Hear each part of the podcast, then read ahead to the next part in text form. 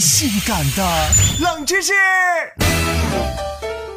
如果你是一位姑娘，你可能就在自己的嘴上涂过鱼鳞哦；如果你是位老爷们儿，那可能你就亲吻过涂满鱼鳞的嘴唇哦。但是为什么口红里面要添加鱼鳞呢？冷门指数三星半。为何鱼鳞会被添加到唇膏当中呢？其实这还跟珍珠是有些关系的。珍珠是很受女性欢迎的首饰。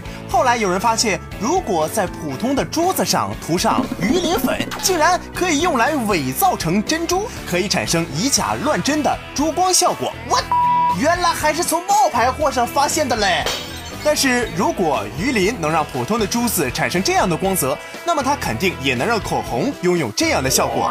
彩色的珠光口红常常很快流行，但又很快的过时，而鱼鳞这一成分则能让它们一直保持自己的魅力。鱼鳞所体现的作用，则和它们在假珍珠上做的事情是一样的。它们可以从许多不同角度和层面的反射光，让嘴唇看上去似乎自内而外的散发出微弱的光芒。想到有些口红含了铅这一成分。呃，那么一点点的鱼鳞听上去也没有那么糟糕吗？嗯，只要没有在亲亲的时候尝到鱼腥味儿，那是都可以接受的嘛啊！